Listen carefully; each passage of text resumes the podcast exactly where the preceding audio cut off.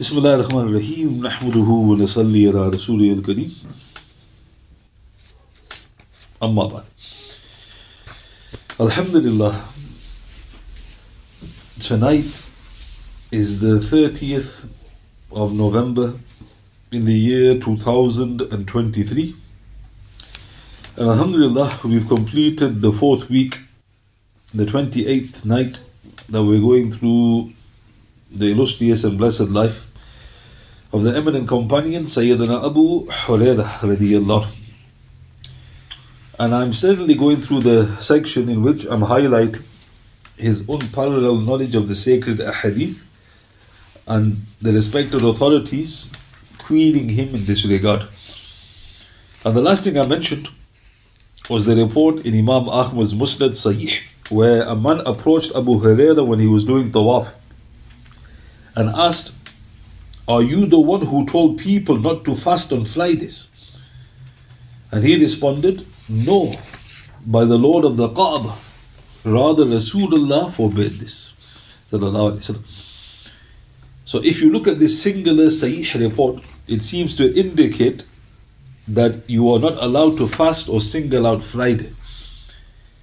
In fact, in a more famous report, on the authority of Abu Huraira again, radiallahu, he heard Rasulullah say, sallallahu alayhi wasallam, لا يصوم أحدكم يوم الجمعة إلا أن يصوم قبله أو يصوم بعده. None of you must fast on Friday, except that he has fasted a day prior to it, or will fast on the day following it. This is in Sahih Bukhari, number 1985. Sahih Muslim, number 1144, Abu Dawood, number 2420, Tirmidhi, number 743, Ibn Majah, number 1723, Ahmad in his Musnad, 2 458, Mishkat, number 2052. So, again, confirming the report from the Prophet ﷺ that you shouldn't isolate Friday unless you fast a day before or after it as well. So, here there's a ruling.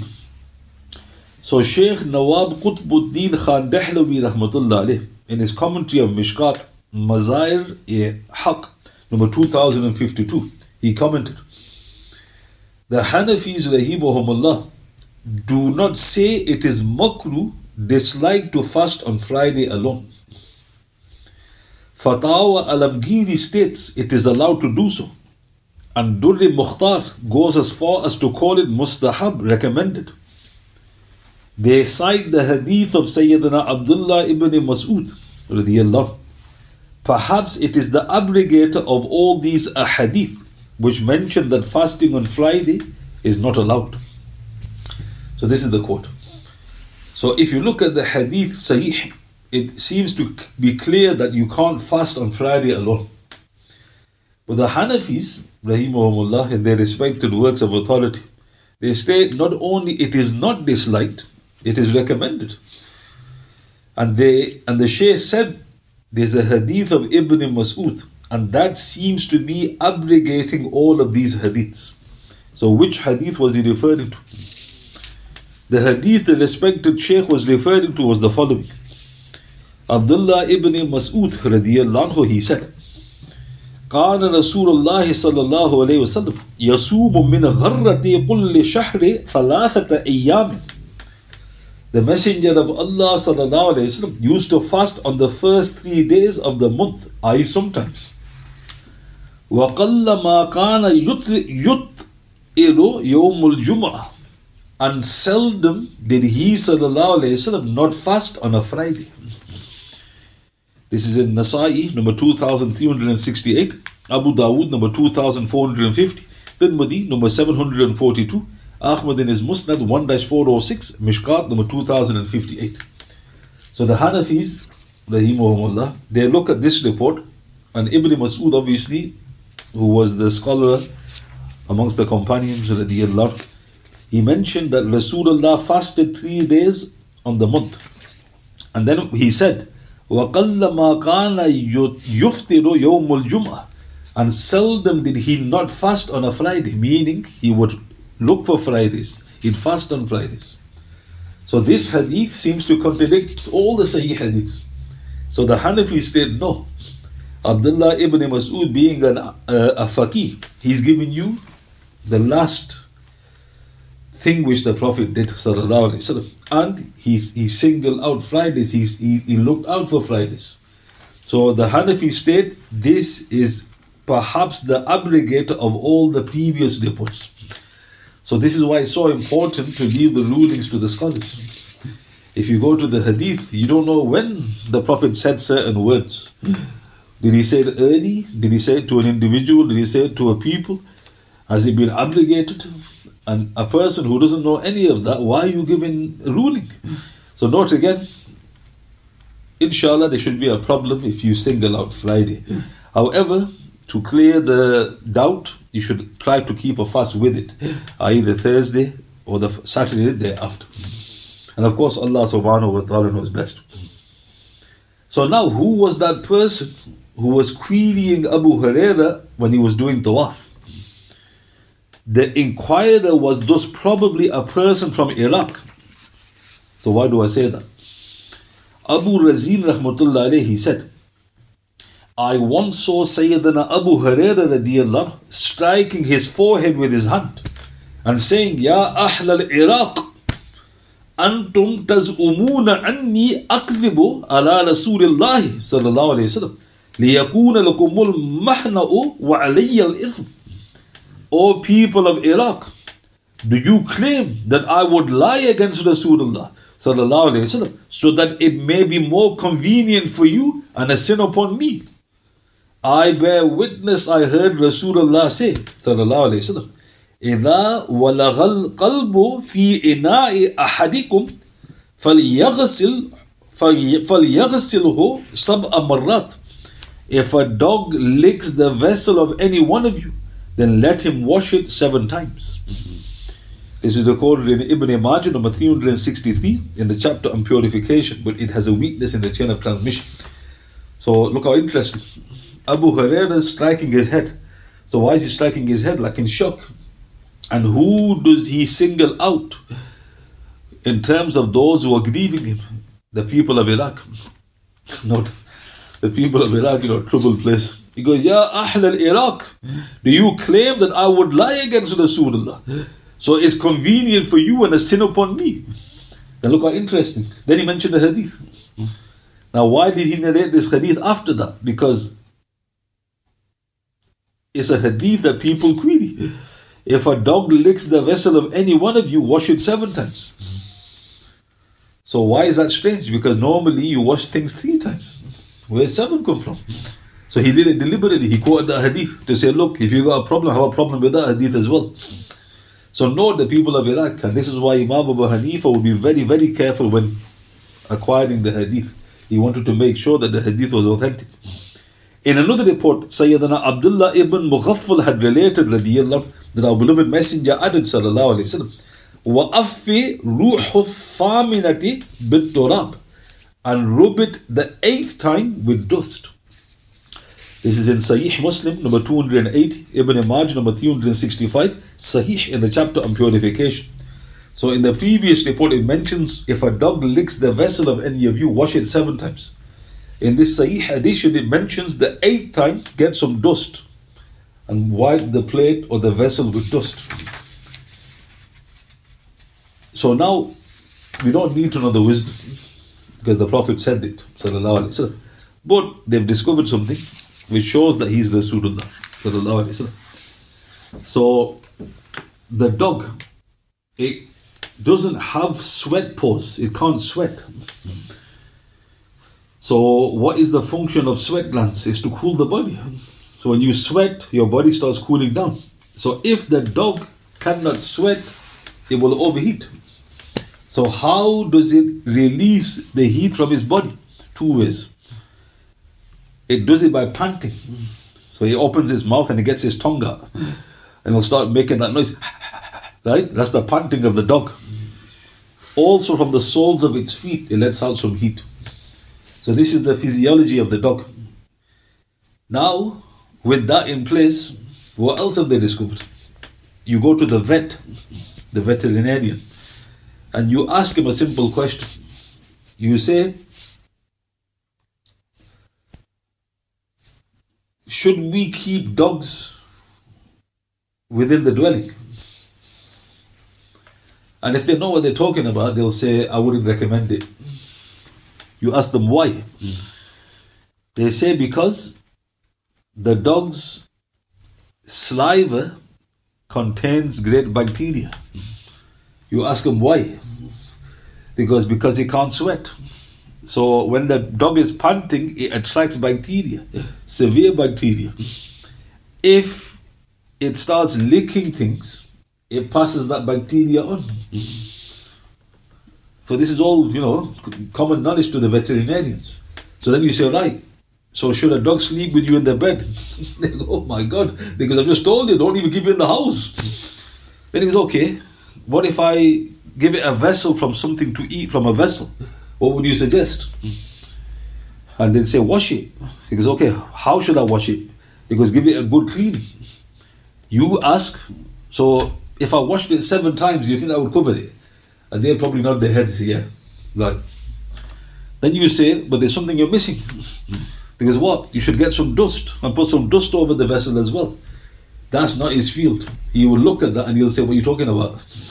You now have to go to another you know part of the sciences over 70 commercial antibiotics come from the earth. Dust, the earth has got natural antibiotics. So what did the Prophet ﷺ say? He said, وَأَفِّ رُوحُ الثَّامِنَةَ بِالتُّرَابِ Rub it the eighth time with dust. So let me ask you a question. Over 1,400 years ago, who knew this about dogs? Right? And who knew this about antibiotics and dirt? But Muslims are sleeping. Right? So when you quote hadith, you gotta that's why Abu Hurairah quoted the hadith. He knew they didn't understand it. He goes, I bear witness, I heard Rasulullah say, if a dog licks the vessel of any one of you, let him wash it seven times. So look how interesting. Abu Hurairah does Iman. You know, obviously the science he didn't know. Because I'm narrating to you from the Prophet, whether you understand it or not. That's your problem. Now, when science has caught up with it, people say, oh, that's true. But why are you waiting for science? Is science your God? Right? So, note again here, whatever the Prophet relates, 100% true. And again, you can use that for da'wah. You know, pass that to non Muslims. Say, explain that. You say he's an impostor. Where is he getting this knowledge from? And don't forget, I mentioned cats. And notice the commands for the cats are different. They're pure. They're pure. Why? That's interesting. The Prophet knew about cats. Why? He's the, he's the messenger of Allah. All he said was, "Don't drink from the remains of a cat because it's because it's um, it's disliked." Why? Because when the cat laps up water, it's a clean animal, but it cleans itself with its tongue, and the cleaning it does is in all of the body parts. So it's highly advisable for you to drink that water, but the water is pure to use in the sense of wudu. It's not again the perfection of the Shariat, you know, subhanAllah.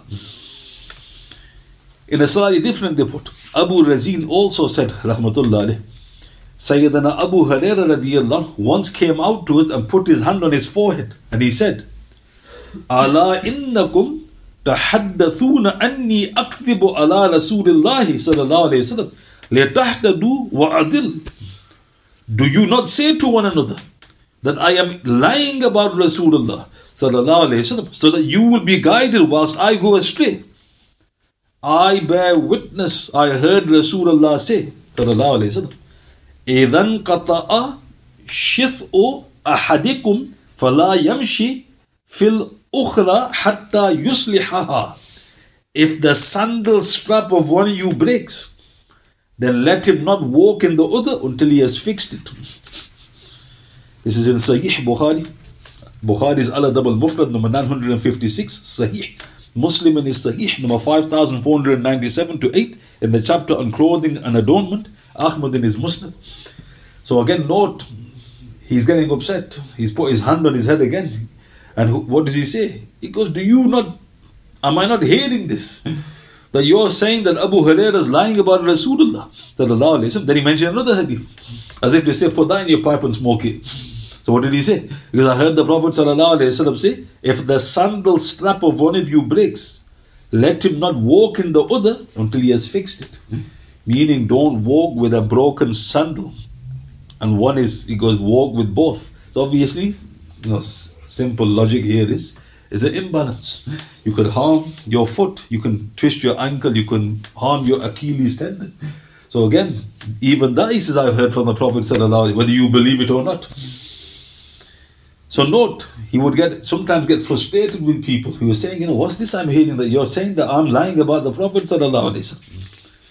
And also, in Darimi in his Sunan, number 439, Imam Suyuti in his Miftah al-Jannah fil Ihtijaj bil Sunnah, page 116 of the New English Translation. Al-Ajlan, rahmatullah alayh. He relates that Abu Hurairah radiallahu said that our beloved Messenger said, sallallahu alayhi wa there was a person who walked with pride because of his fine garments and being well pleased with his person, upon which Allah subhanahu wa ta'ala made the earth swallow him, and he will continue sinking until the day of resurrection. Upon hearing this, a young man found this hard to believe. He asked Abu radiallahu, did he walk like this? And he acted like him whilst doing so. At that moment, he stumbled and he fell, almost breaking a bone in the process. Upon this, Abu Huraira recited Surah Al Hijr, Surah 15, verse 95. أعوذ بالله من الشيطان الرجيم. إنا كفيناك المستهزئين. Lo, sufficient are we for you against those who ridicule. so now what's happened? He's quoted a very famous hadith. And the Prophet famously mentioned وسلم, that a person was wearing fine garments and he was walking with pride. Allah Ta'ala made him sink into the earth and he will continue sinking until the day of resurrection. So look how interesting. Another one of those people. A young man then, you know, he found it hard to believe. So he mocked Abu Hurairah. Because did he walk like this? when he did that, he tripped and he almost broke a bone, meaning something cracked. But fortunately, he didn't break anything. So what did Abu Hurairah then say? Inna kafaynaka al-mustahzi'in. Lo, sufficient are we for you against those who ridicule. so he's thinking, okay, you're, mock, you're mocking. Because this verse applies to you. And what does the verse say? Allah Ta'ala is sufficient for Rasulullah against those who mock him It's revealed about the Prophet. But because he was relating hadith about the Prophet, because you're mocking the Prophet, he goes, Look how quickly Allah Ta'ala took you to task. So, note again what's happening. People were questioning him. Because what's this? Because, where did you hear this from? Indeed, due to the constant ignorant pestering, it would naturally sometimes lead to the anger of this nobleman. So, thus far, I haven't mentioned his anger. He was very soft, you know, you know, very you know humorous person. But obviously, there's a end to a person's tether. So here's an example. In Sahih Bukhari, number 1223, Abu Huraira himself radiallahu said, People say I narrate too many ahadith of Rasulullah. Yet, once I met a man and I asked him, which surah did Rasulullah recite yesterday in the Isha Salat? The man replied, I don't know. I thereupon asked, Did you not attend the Isha Salat? He said, Yes. I replied, I know, I have not forgotten. He recited such and such a surah. So now what's happening? He said, People are saying I'm narrating too many hadiths. And then he goes, I met a man, and that man must have been one of them. He said, Which surah did the Rasulullah recite yesterday in Isha? So this must have been Fajr the next day. The man goes, he thought about it. He's like, ah, I don't know. He goes, Didn't you attend the Salat? He goes, No. Uh, he said, Yes. Abu Huraira goes, I know. He recited this and this surah. So what was he doing there? What was Abu Huraira showing there? Radiallahu talk about memory, you can't remember what what Prophet read in Fajr time, and yet I can Isha, remember Isha. all sorry Isha namaz. I can remember everything. So let me put you on the spot. You just played Isha. What did the Imam recite in Isha? So Jummah was. MashaAllah. Saved by Tariq. Think about that. Okay, embarrassing. You narrate too many hadiths. What did Imam recite in Isha? You don't even know that. That's what he did to that person. He just humiliated him because what, what, what's, you know, what's happening? Mm-hmm. Those Abu Huraira radiallahu anhu was highlighting to the man to concentrate on his own salat and stop bothering him. Why? For he could not remember yesterday's surahs which Rasulullah had recited in salah. And you have the audacity to question me with regards to my memory. Think about this. He was angry now. And he's saying, he goes, think about that. You know, look how, look at your own state. And you're questioning me. And then he told him, just in case he thought he might have forgot, I'll tell you what he recited. And don't forget, the Prophet didn't recite, you know, Inna atina He might have recited in a certain part of the Quran, he mentioned exactly the verses. He recited this and he recited that. And as if he was saying, stop bothering me. stop talking about me, right? Because you, you know, and it's true. You know, people who do question Abu Hurairah, who the hell are they?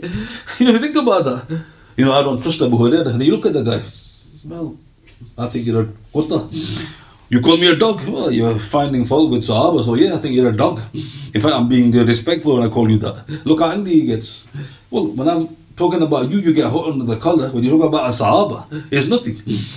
Right? So really, there's the problem. People finding fault with companions, imagine. As if they're walking saints. And even if they were saints, they're still dogs if they talk about Sahaba. In another most informative report, it is mentioned. Imam Ahmad rahmatullah once saw the Prophet in a dream, and he asked, Ya Rasulullah, is all that Abu Huraira relates from you true? Rasulullah responded, Yes, indeed recorded by Hafiz ibn Abi Ya'la rahmatullah in his Tabaqat al-Hanabila 1-268. So let's look at this. So Imam Ahmad, if you don't know who he is, then pat your bags up, right? So he had a dream and he saw the Prophet in his dream, which is, you know, quite common for the awliyas. So he asked him, look how interesting, even Imam Ahmad asked him. And how many hadiths did he know by heart? According to one uh, narrative, two million. Because Ya Rasulullah did is all Abu Huraira relates from you true? Now he was in a position to ask that because he's got so many of those hadiths. So he's thinking, Ya Rasulullah, is it true? The Prophet didn't even hesitate. He goes, Yes. So that also shows even the righteous. Now what's interesting, he didn't say that openly. This was in a dream. Right? Why? Because you don't start talking like this openly. Because people might misunderstand. Because even Imam Ahmad doubts him. And the response is no, he didn't doubt. He just wanted confirmation. He goes, Who better than Rasulullah? And the Prophet goes, He certainly narrates everything from me. Uh, and no, the Prophet didn't say certain things, he's made an error. He didn't say that. Abu, like I mentioned again, with regards to Abu Hurairah radiallahu there was one companion radiallahu who narrated more. And that was Abdullah ibn Amr radiallahu Why? Abu Hurairah himself said there was no one more knowledgeable than I with regards to the hadith of Rasulullah sallallahu wasallam except for Abdullah ibn Amr radiallahu as he would write the hadith of Rasulullah and memorize it sallallahu alaihi wasallam but I thought it sufficient to memorize it only, I would not write it. He asked Rasulullah for permission to write, وسلم, and he granted him. This is in Ahmad in his Musnad, number 9321, with a Sahih chain of transmission, Bayhaqi in his Madkhal and Fathul Bari. So Abu Huraira praised the companion. He praised Abdullah ibn Amr ibn al As. He goes, he has more knowledge than I of hadith. Why? He goes, because he not only memorized, he wrote the hadith, but I found it sufficient to memorize. He goes, he got permission for Rasulullah for this. So now what's interesting? Then why does Abu Hurairah narrate more? And I mentioned this before. The reason was Abdullah ibn Amr moved to Egypt So he was on the fringe of the Islamic world.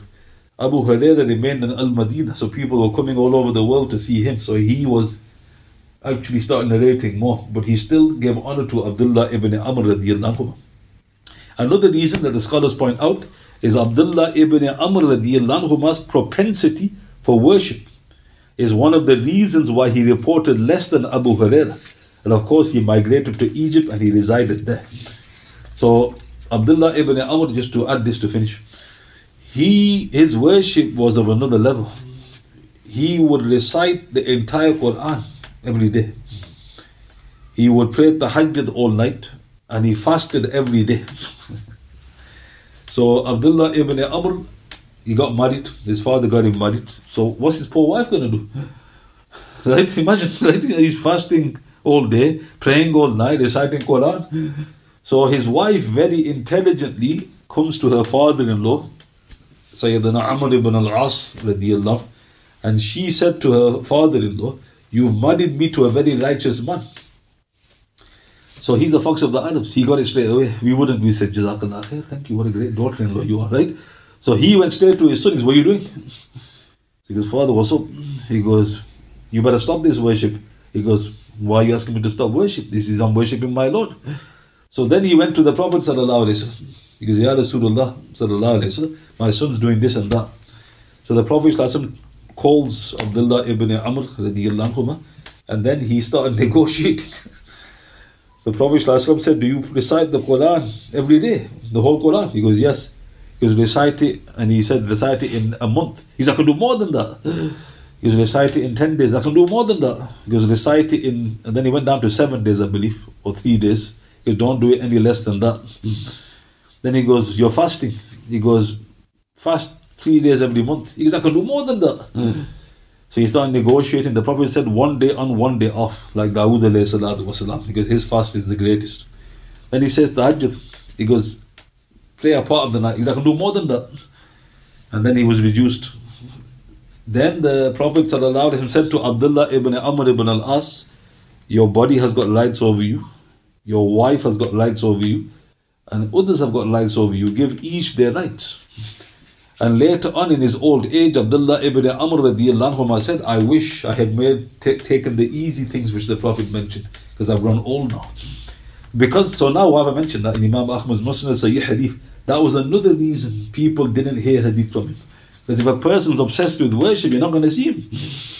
So when people say, I'm a bit confused, the Sahih Hadith from Abu Huraira in Ahmad says, Abdullah ibn Amr knows more than me with regards to Hadith. And yet, why don't we hear his name frequently? It's a good question. And the response is, you need to know his life. And because of what happened to him, this is why not much in terms as compared to Abu Huraira are narrated from him. So all I mentioned again was it seems like an unending subsection, but the people's querying Abu Huraira. And the reason I'm going through this at length is because this is a favorite pastime of the non-Muslims. They target the hadith of the Prophet and of course, by doing so, they attack in Abu Huraira. And their wisdom is but obvious. If they can make you lose trust in Abu Huraira, the entire deen is lost. That's what they're really after. They're not bothered about Abu Huraira. So you need to know about it. Look how pivotal and he is to our deen, not just our iman, our entire deen. This is the status of certain companions, but he was the gateway to the Prophet And this is nothing new. This is all this happened in the time of Abu Hurairah himself. So when they start attacking him, you say, "Oh, this is an old game. This is an old game." You know, this has happened in his time, and he was sometimes joyously taking it away, sometimes getting a bit angry, sometimes this and that. It goes, nothing new. You just reinvented the wheel. But when you actually go into the hadith, you realize he's saying nothing but the truth. Are there any questions you like to ask? سبحان بحمده سبحانك اللهم وبحمدك أشهد أن لا إله إلا أنت أستغفرك وأتوب إليك وأتوب بالله من الشيطان الرجيم سبحان ربك رب العزة عما يصفون وسلام على المرسلين والحمد لله رب العالمين. بسم الله الرحمن الرحيم. والأصل إن الإنسان خسر الذين آمنوا وعملوا الصالحات وتواصوا بالحق وتواصوا بالصبر صدق الله.